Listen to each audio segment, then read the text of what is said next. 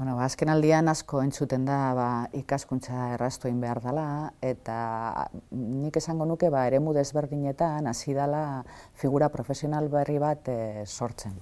Baina e, nik uste dut ere importantia dela jakitia e, ikaskuntza errastea aspaldi hitz egiten dugula ba, eskuntzan aritu eta adituak e, garenok. Eta beti egin diogu referentzia horri ba, ikasteko dauzelako ba, baldintza batzuk eta baldintza horiek barik ezin da e, ikasi.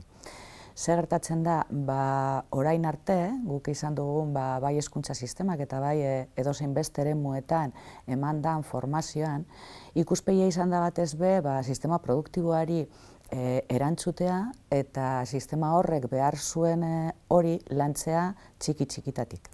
Bai? E, ze gertatzen da, ba, batez be, e, arduratu garela, ba, eduki zehatz batzuk transmititzeeko, eta hori e, egin dugu. Orain, eta gaur egungo gizartean, e, beharrak ja beste batzuk diez, eta ikusten dana da, ba, ezagutza, ba, garatu egiten dela modu oso askar baten, eta inputak eta edukiak eskuratzeko ba, oso modu desberdinak dauzela eta ordun e, ba, profil berriak gure gizartean bai lanerako eta bai e, elkar bizitzarako ba, beste batzuk e, izan behar dizela.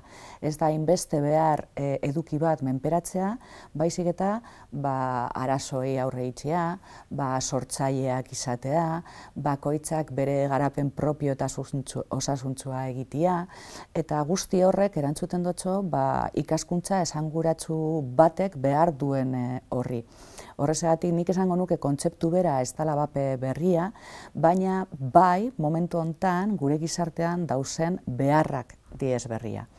Orduan, klaro, ba, naiz eta guk aspaldia esaten dugula ba, formazioan e, ikastaroak eta kurtsoen formatoak aldatu behar dizela ba, jendeak benetan barneratzeko han lantzen dana, ba, sistema berak e, ez digu utzi, zeren beste behar batzuk zitsun. Momentu hontan, ba, bai e, mundu ekonomikoan eta bai politikoan ikusten dana da beste profil batzuk e, garatu behar e, ditugula. Eta e, aldaketa hoiei aurre itzeko ba, behar ditugula beste kompetentzia mota batzuk. Eta horrezegatik orain badauz baldintza gizartean ba, azteko hitz egiten gauza hauetan. Fokoa beti egonda jarri orain arte irakaskuntzan eta irakaskuntzan egoterakuan ba, protagonismo hartzen zuena irakaslea zen. Bai? Irakasleak eramaten zitsun bere edukiak prestatuta ba, e, momentu berean, leku berean eta mundu guztiari gauza bera emateko.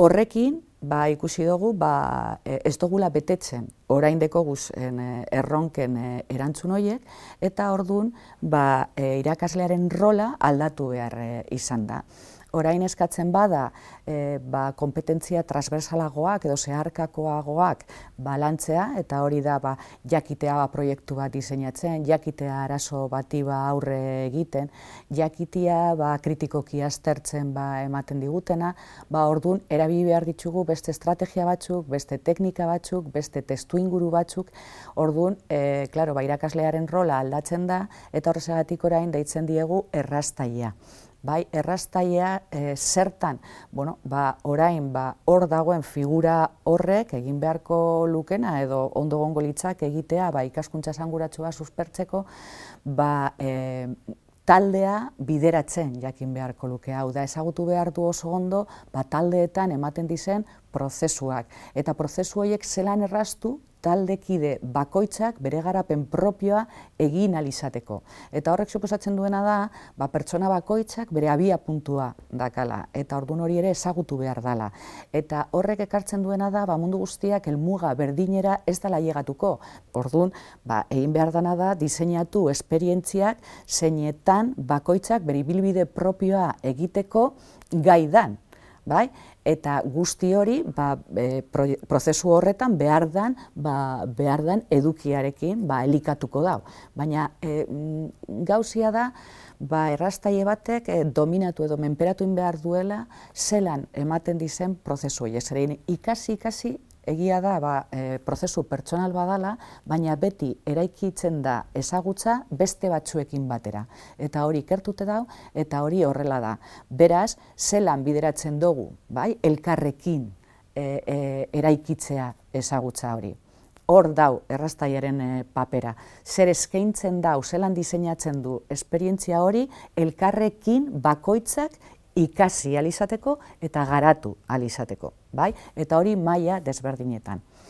E, errastaile batek jakin behar du ere e, entzuten, jakin behar du ere autentiko izaten, e, jakin behar du batez be galderak egiten, ez hainbeste erantzunak emoten, baizik eta galderak egiten jendeak bere garapen propioa egin alizateko.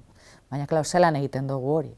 Ba, bilatu beharko genuke modu bat ere ba, e, irakasle berriak edo formatzaile berriak ba, trebetasun hauetan ba, kokatzea. Eta bueno, guk ere hortan gauz. Baina, 2002an ja, ziginela gure lehenengo berrikuntzekin, lehenengo e, ba, metodologia berrien esarpenarekin, precisamente hori lortzeko ba, ikaslekin, eta jarraitzen dugu etengabe hori ba, moldatzen, ba, gure ikasleek, irakasleak izango dizenak, ba, menperatzeko behar dizen kompetentziak beste batzuekin egiteko. Ezin dugu formatu irakaslea modu tradizional baten, eta gero eskatu ba, umeekin egin behar dala beste modu baten.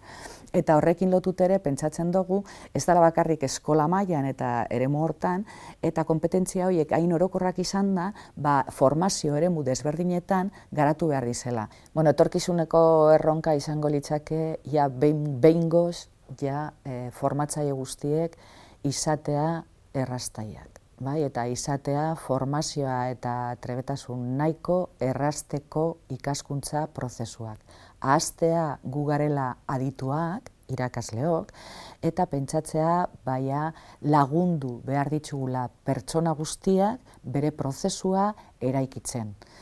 Hene ustez, gure ronka da, gure euskal gizartean, ba pertsona zoriontsuak, sortzaileak, e, osasuntzuak, e, autonomoak, ikasten dakitenak, erronkei aurre egiten dotzienak, hori lortzea dela gure erronka. Eta nik uste dut hori oso posiblea dela.